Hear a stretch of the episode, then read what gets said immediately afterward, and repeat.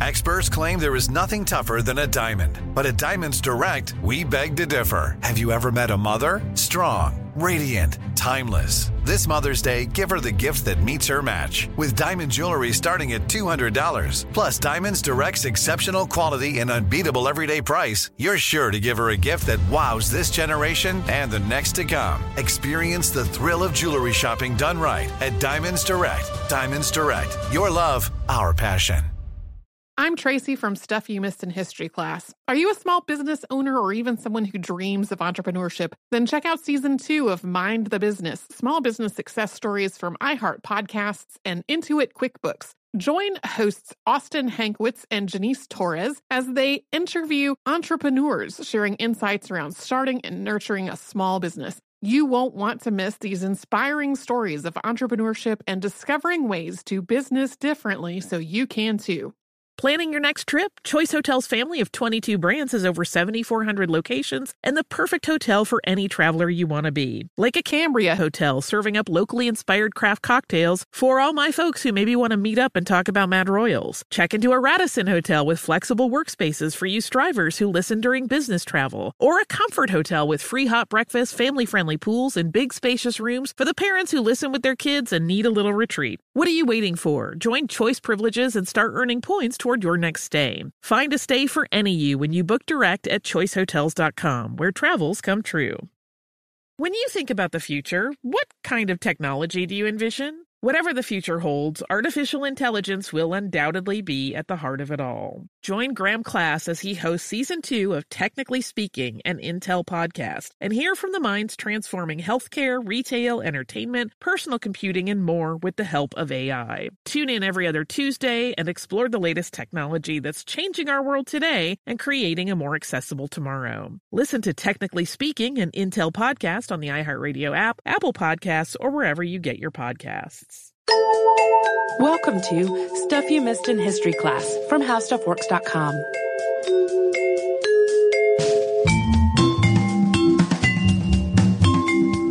Hello and welcome to the podcast. I'm Holly Fry. And I'm Tracy V. Wilson. And the subject of our show today is fascinating because it's Antony van Leeuwenhoek, and he wasn't really a scientist, but he made dozens of important scientific discoveries. He is credited with discovering microscopic life in a variety of forms. And I just want to give a quick heads up to listeners. Uh, this episode does discuss reproductive science. So if you listen with younger history buffs and you maybe haven't covered that territory yet, you might want to just give it a quick listen before sharing. Uh, but other than that, we're just going to jump right into his life because he did some pretty impressive and also intriguing things. Yes. And we're going to talk about what we mean by not really a scientist later on. So Antony van Leeuwenhoek was born on October 24th, 1632 in Delft, Netherlands. This was a pretty interesting year. A lot of fascinating people were all born that same year, including John Locke, Baruch de Spinoza, Christopher Wren, and Jan Vermeer. All of them born that same year. Yeah, it was a, a, a wild time for important people.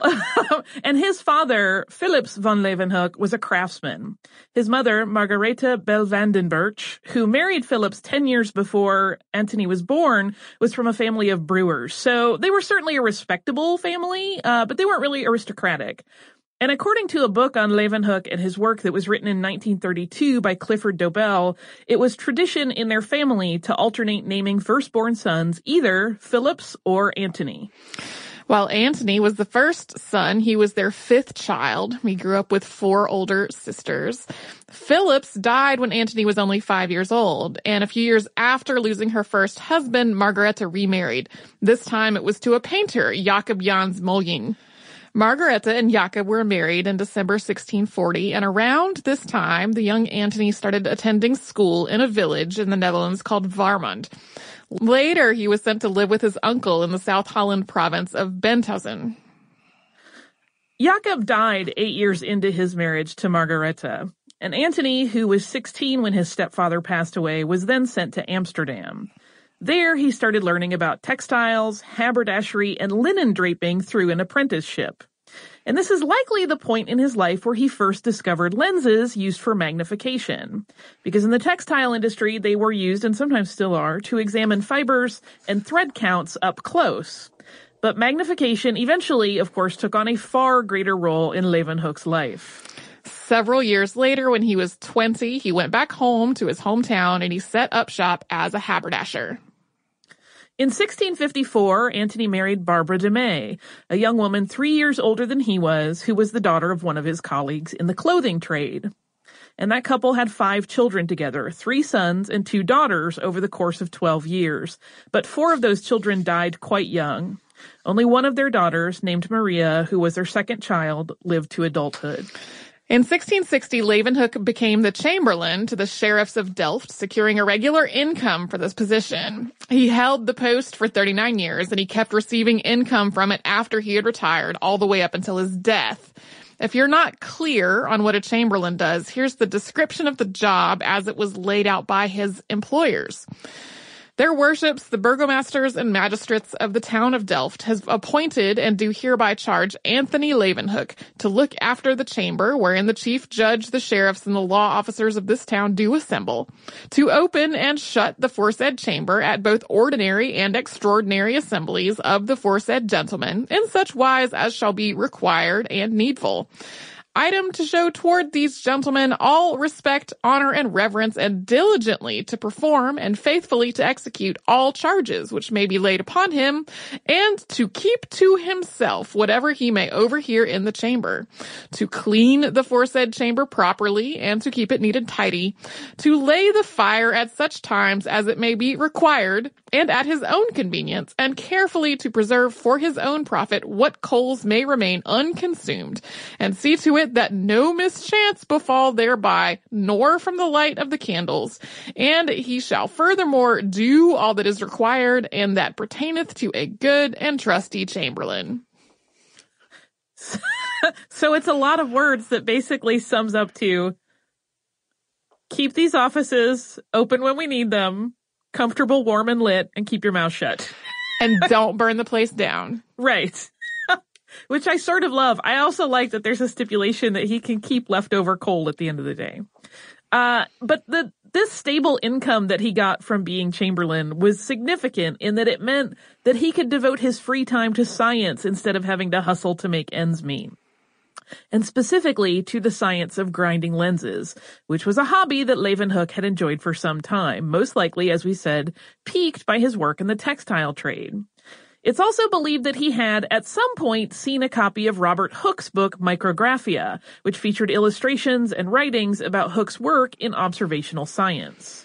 The lenses he was making were specifically microscope lenses, and they weren't like modern compound microscopes. They were very simple, consisting of a single lens. And Leeuwenhoek used them to look at all kinds of things. While he went on to share a great many discoveries, he did not share information about precisely how he was making these observations. And some of his lenses were incredibly minuscule, less than two millimeters in diameter so tiny. Like I would drop it on the floor and never find it again. Uh, and of the 500 lenses that he is estimated to have made in his life, several samples, which were given to the Royal Society of England after his death at his request, could magnify anywhere from 50 to 300 times actual size. So they were tiny and mighty. But even though the lenses themselves were examined by other scientists, the manner in which Leeuwenhoek used them to observe things like fleas and bacteria still eluded them. His technique actually remains a matter of some debate. In a moment, we will talk about the opinion of an observer who visited Leeuwenhoek and offered up what he thought about all these lenses. But first, we will take a moment for a quick word from a sponsor. I'm Tracy V. Wilson from Stuff You Missed in History class. Did you know small businesses make up 99.9% of all businesses in the United States? The world is powered by entrepreneurs, and if you're a small business owner or even someone dreaming of starting your own business, then you'll want to check out season two of Mind the Business Small Business Success Stories from Ruby Studio, from iHeartMedia, and Intuit QuickBooks. And every episode, hosts Austin Hankwitz and Janice Torres talk to entrepreneurs about how they've grown from the lessons of launching and nurturing a small business and how they have found success being their own boss. From the excitement of first starting out to finding the right tools and resources to process invoices and payments like QuickBooks Money, you won't want to miss these inspiring stories of entrepreneurship and discovering ways to business differently so you can too. And if you're a small business owner or even someone dreaming of starting your own business, then you'll want to check out season two of Mind the Business Small Business Success Stories from Ruby Studio, from iHeartMedia, and Intuit QuickBooks.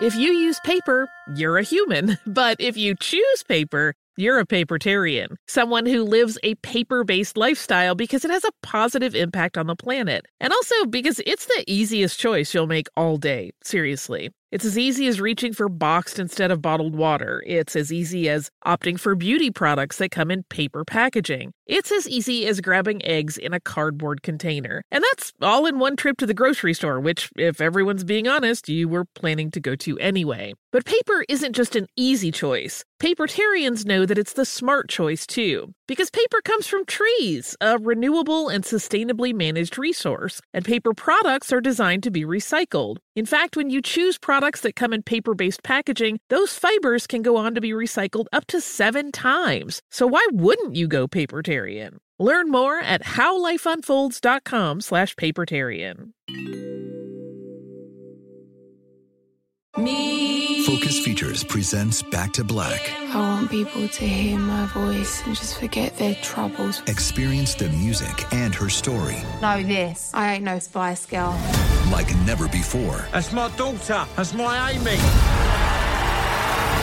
On the big screen. I want to be remembered for just being me. Amy Winehouse, Back to Black, directed by Sam Taylor Johnson. Rated R, under 17, not a minute without parent. Only in theaters May 17th. Today I'm going to give you some straightforward advice on how to deal with naughty kids. How about instead of timeouts, time ins? Time for you to start paying some bills. I'm JB Smoove, and that was a full episode of my new podcast, Straightforward, inspired by guaranteed straightforward pricing from AT&T Fiber. Get what you want without the complicated. AT&T Fiber, live like a gigillionaire. Available wherever you get your podcast. Limited availability in select areas. Visit AT&T.com slash hypergig for details.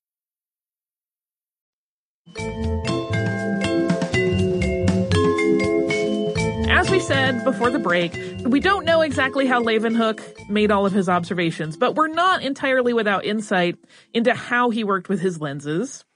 In February of 1685, he was visited by Irish physician Thomas Molyneux, who wrote to the Royal Society about what he saw in Leeuwenhoek's lab. And he wrote this. As to his microscopes themselves, those which he showed me, in number at least a dozen, were all of one sort consisting only of one small glass, ground. This I mention because 'tis generally thought his microscopes are blown at a lamp, those I saw I am sure are not, placed between two thin flat plates of brass about an inch broad and an inch and a half long. In these two plates there were two apertures, one before, the other behind the glass, which were larger or smaller, as the glass was more or less convex, or as it magnified. Just opposite to these apertures on one side was placed sometimes a needle, sometimes a slender flat body of glass or opaque matter as the occasion required, upon which, or to its apex, he fixes whatever object he has to look upon. Then, holding it up against the light, by help of two small screws, he places it just in the focus of his glass, and then makes his observations. But apparently Leeuwenhoek did not show him everything. This letter continues, quote, such were the microscopes that I saw, and these are they he shows to the curious that come and visit him. But besides these, he told me he had another sort, which no man living had looked through, setting aside himself.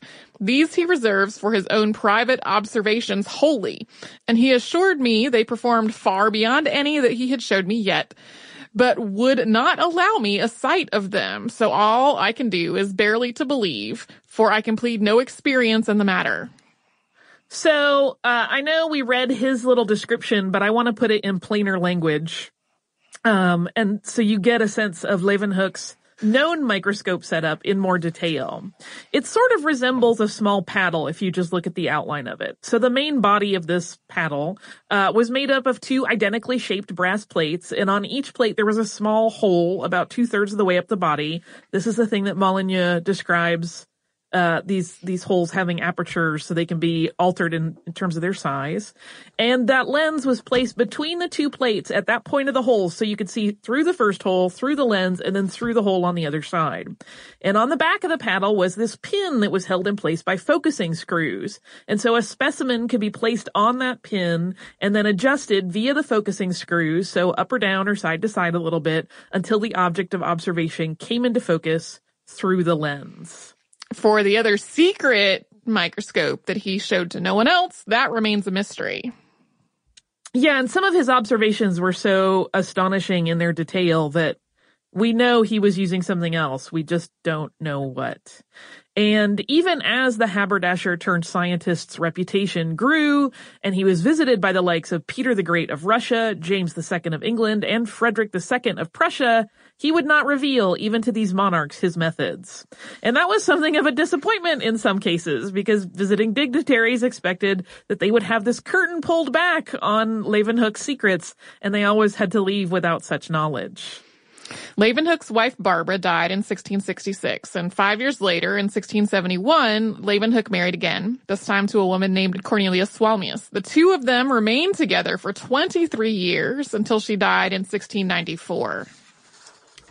In 1673, through a connection made by a friend, Leeuwenhoek began corresponding with the Royal Society of England, and from that point on, he corresponded with the group about all of the various things that he saw through his simple microscope.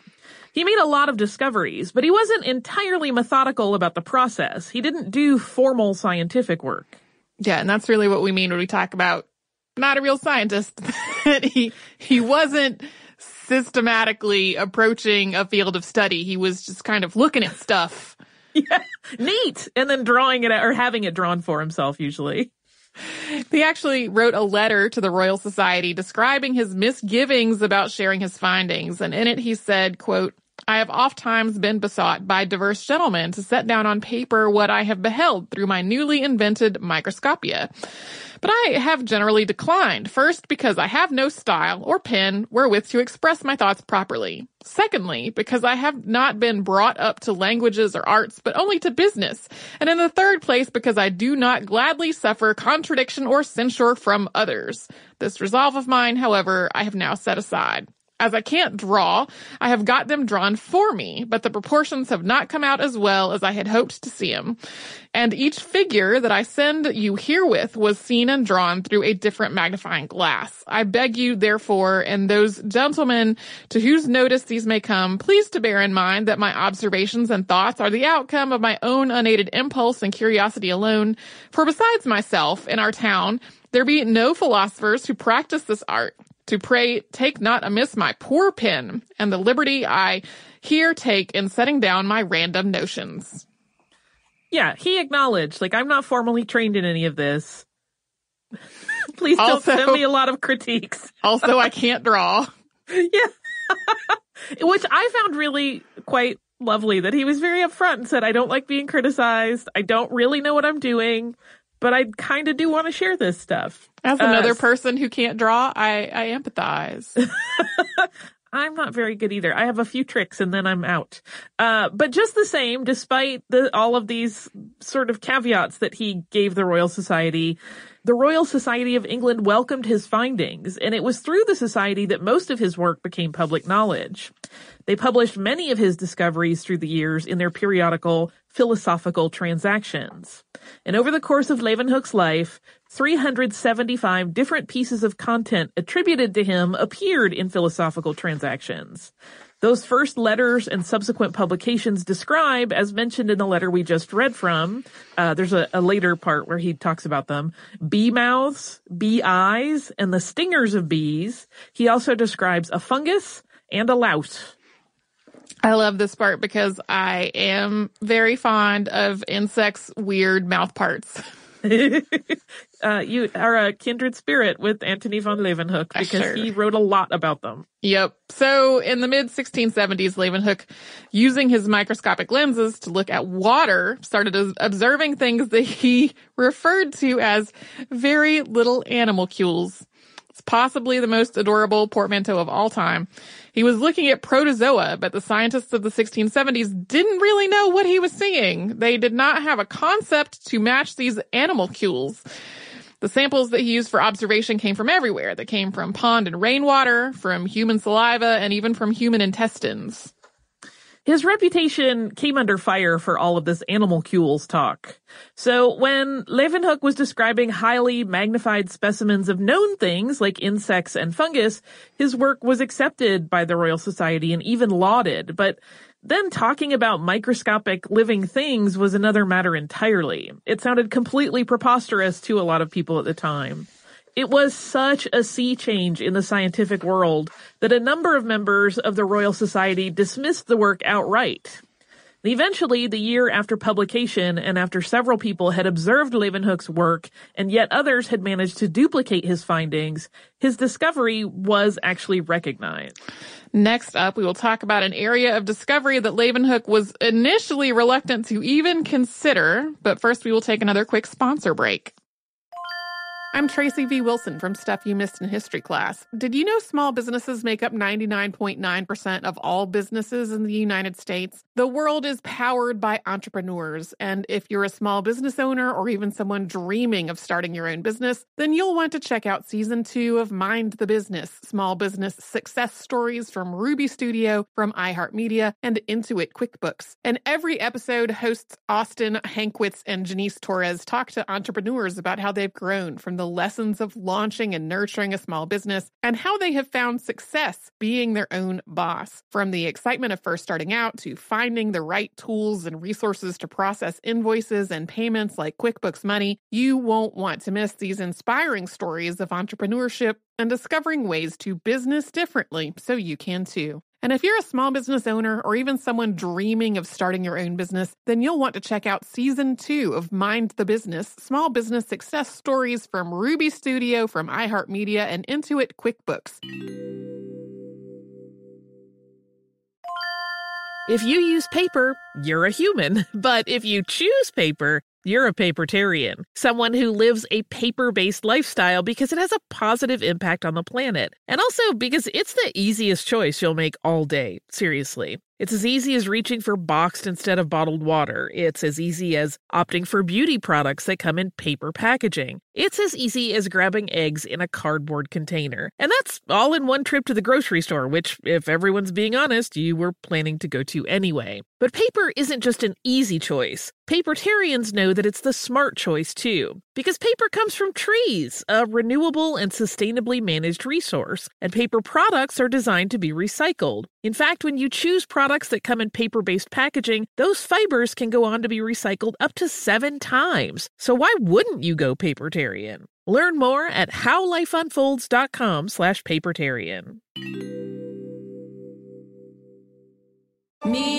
Focus Features presents Back to Black. I want people to hear my voice and just forget their troubles. Experience the music and her story Know this. I ain't no Spice Girl. like never before That's my daughter. That's my Amy. on the big screen. I want to be remembered for just being me. Amy Winehouse, Back to Black, directed by Sam Taylor Johnson. Rated R, under 17, not a minute without parent. Only in theaters May 17th. Today I'm going to give you some straightforward advice on how to deal with naughty kids. How about instead of timeouts, time ins? Time for you to start paying some bills.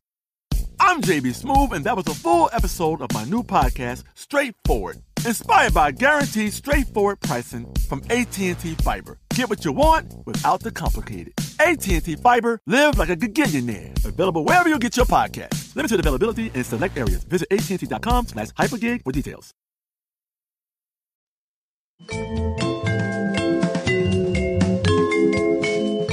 In 1677, Antony von Leeuwenhoek began studying spermatozoa from a variety of species. Other scientists had already encouraged him to turn his microscope to the examination of semen, but he had been really pretty apprehensive because he thought writing about such things might be perceived as crude and impolite. Finally, though, Leeuwenhoek found the courage to do some observational work in this area. When he finally wrote to the Royal Society about what he had seen through his lenses, the letter was awkward and nervous, and it left the matter of what to do with this information up to the recipient. He wrote, quote, what I investigate is only what, without sinfully defiling myself, remains as a residue after conjugal coitus. And if your lordship should consider that these observations may disgust or scandalize the learned, I earnestly beg your lordship to regard them as private and to publish or destroy them as your lordship thinks fit so nervous. Uh, so this entire branch of science at the time was loaded with varying ideas and concepts to explain exactly how reproduction played out. There were theories that some sort of vapor was involved in male ejaculate that catalyzed the production of new life on the part of women. And another idea was that all the material to make a new human was contained in the sperm and that it merely needed to be implanted in a uterus for gestation. And all of these varying theories, there were many others, were categorized into two basic schools of thought epigeneticists who believed that some sort of combining of materials from a man and a woman created life, and preformationists who thought that the complete makeup of a human was contained in one or the other, the sperm or the egg, and that sexual intercourse served as some sort of catalyst for the process of development. Leeuwenhoek's work in this area was really controversial. I mean, it should be obvious from what he felt compelled to point out about it in that letter that he wrote. There were some members of the Royal Society who thought he had actually misidentified parasites. And there was a lot of stigma around this kind of research. Once he had started, though, he continued on with it, eventually examining spermatozoa from lots of other animals, mostly mammals, but also birds, fish, mollusks, and amphibians. Yeah, he did a lot of like frog research. Uh, but spermatozoa was certainly not the only thing that put Leeuwenhoek on the scientific map. We talked about some of his insect observations earlier, uh, but he noted, for example, parthenogenesis in aphids, and he studied and described, like we mentioned, the tiniest parts of insects and plants and offered insights that previously had not been known into both of those. In 1680, he made observations that significantly advanced human knowledge of yeast and his work really led to great strides in the understanding of plant life and how it grows. He also described red blood cells for the first time known about in human history in 1680, and he was elected a fellow of the Royal Society of England that year. In 1683, Philosophical Transactions published a drawing by Leeuwenhoek that's believed to be the first graphical depiction of bacteria. He made this discovery while looking at, at examples of plaque from the mouths of himself and several other people.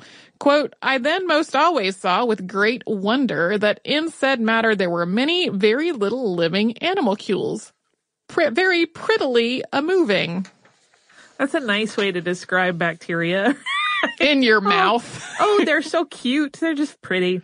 One of the most important contributions made to science by Leeuwenhoek was the work he did to disprove the concept of spontaneous generation. So just in case you need a refresher on that one, spontaneous generation was a theory that life forms could generate spontaneously from non-living matter.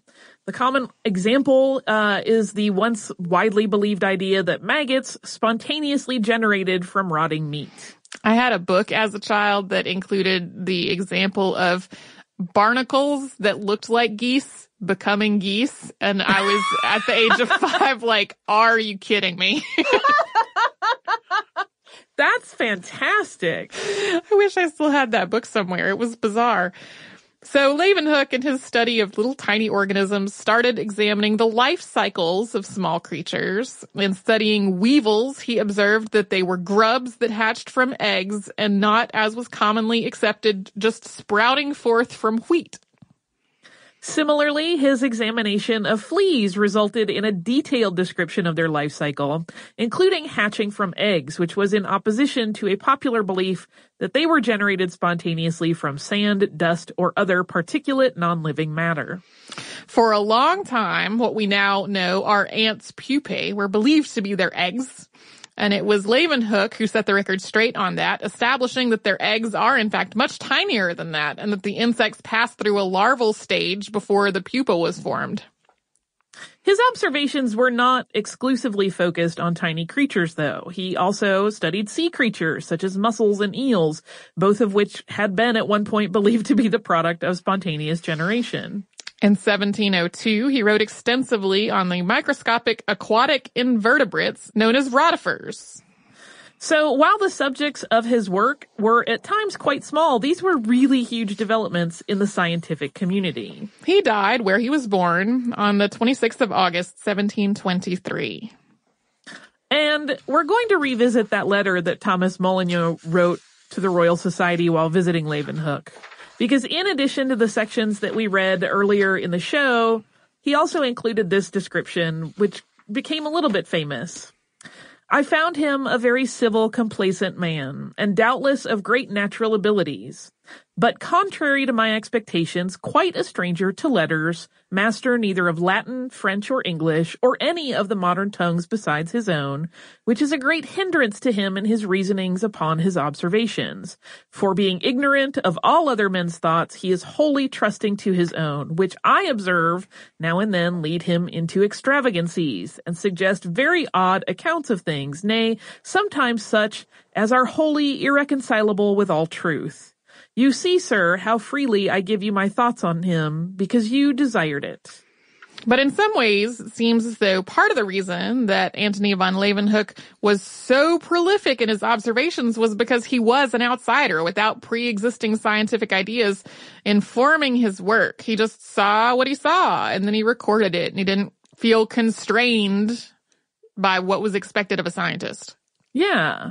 Even though Leeuwenhoek made his observations beginning in 1673, it wasn't even until the 1800s that people started to comprehend that, for example, the bacteria that he described uh, were linked to disease. So he was so far ahead that science could not had to have a little time to catch up to what he had discovered. And while his letters to colleagues and to the Royal Society were collected into books, he never formally penned a book or wrote a scientific paper. In an interview with the Smithsonian in 2016, Marvin Bolt, who was curator of science and technology at the Corning Museum of Glass, which is a fascinating place if you ever get the opportunity to go there, quote, Robert Hooke was looking at parts of animals that were already known. Then von Leeuwenhoek went deeper to see, on a cellular level, things no one had ever seen before, such as muscle fibers, sperm, and bacteria. He really blazed the trail. So that's Antony von Leeuwenhoek and his teeny tiny science, which I love. I love it so much. Do you have teeny tiny listener mail? It is kind of teeny tiny listener mail. Uh, it is from our listener Maureen, who says, Hi, Holly and Tracy. In September, I went to London and visited the Museum of London, which is absolutely awesome. You start out in prehistory and make your way through London as it was right up to the present day. I recommend it to everyone. Enclosed is a doll or ornament of Anne Fanshawe, whose father had been the mayor of London. She is in her court dress, which is housed at the Museum of London, and it is frankly bananas. I couldn't imagine wearing a skirt that big or elaborately embroidered. Knowing your love of historical fashion, I had to get the doll for you. Uh, I love the show and listen religiously. I've learned so much interesting things that even sometimes help me at work. Uh, I am a public librarian. Thanks for everything. Okay, Maureen, one, thank you for being a librarian especially a public librarian. Those are vital roles. And two, thank you for this adorable um, ornament. I'm going to say it's an ornament. She's lovely. Oh, I'm yay. Trying, trying, to show her to Tracy. She's so pretty. So I can't tell you how much I appreciate your thoughtfulness. Uh, it's just the most darling thing, and I will treasure it. Uh, if you would like to write to us, you can do so at historypodcast at howstuffworks.com. You can also find us across the spectrum of social media as Missed in History come and visit us at our website, missedinhistory.com, where you'll find every episode of the show that's ever existed, including uh, some reference notes of any of the shows that Tracy and I have worked on.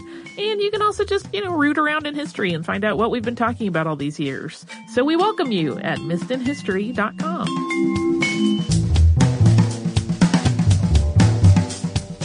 For more on this and thousands of other topics, visit howstuffworks.com.